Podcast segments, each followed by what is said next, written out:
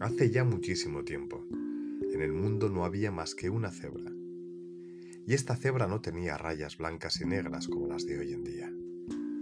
Sin contar sus negras crines, era blanca por todas partes. La cebra vivía con la jirafa, el elefante y un babuino muy codicioso justo a la orilla de una laguna profunda. Podrían haber vivido en perfecta armonía, pero el babuino era muy egoísta y se negaba a compartir la laguna con los demás. La laguna es solo mía, decía. ¡Fuera!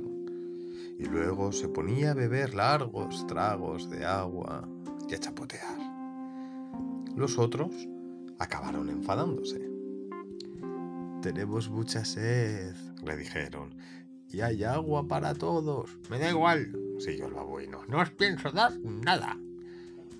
Esa tarde, la jirafa se acercó sigilosamente a la laguna. El babuino rugió amenazante. ¡Fuera! Chilló al tiempo que daba grandes saltos y agitaba los brazos.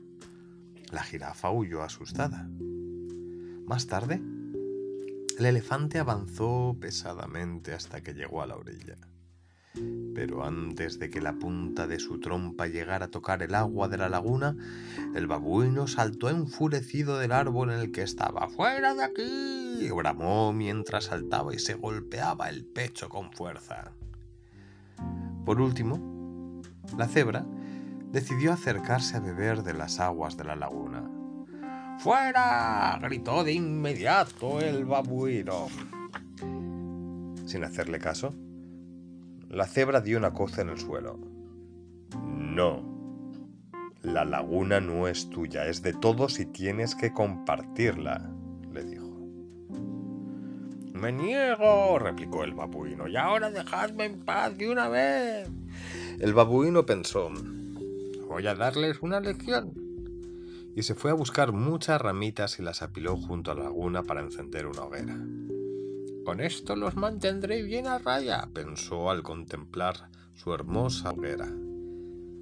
Pero a la cebra no le dio miedo. Relinchó, agitó las crines y embistió contra el babuino y su hoguera. Repartió coces a diestro y siniestro y el mono y las ramitas tiznadas salieron volando.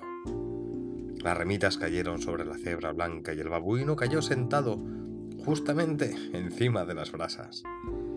Y desde entonces las cebras tienen rayas en el cuerpo y los babuinos el trasero colorado.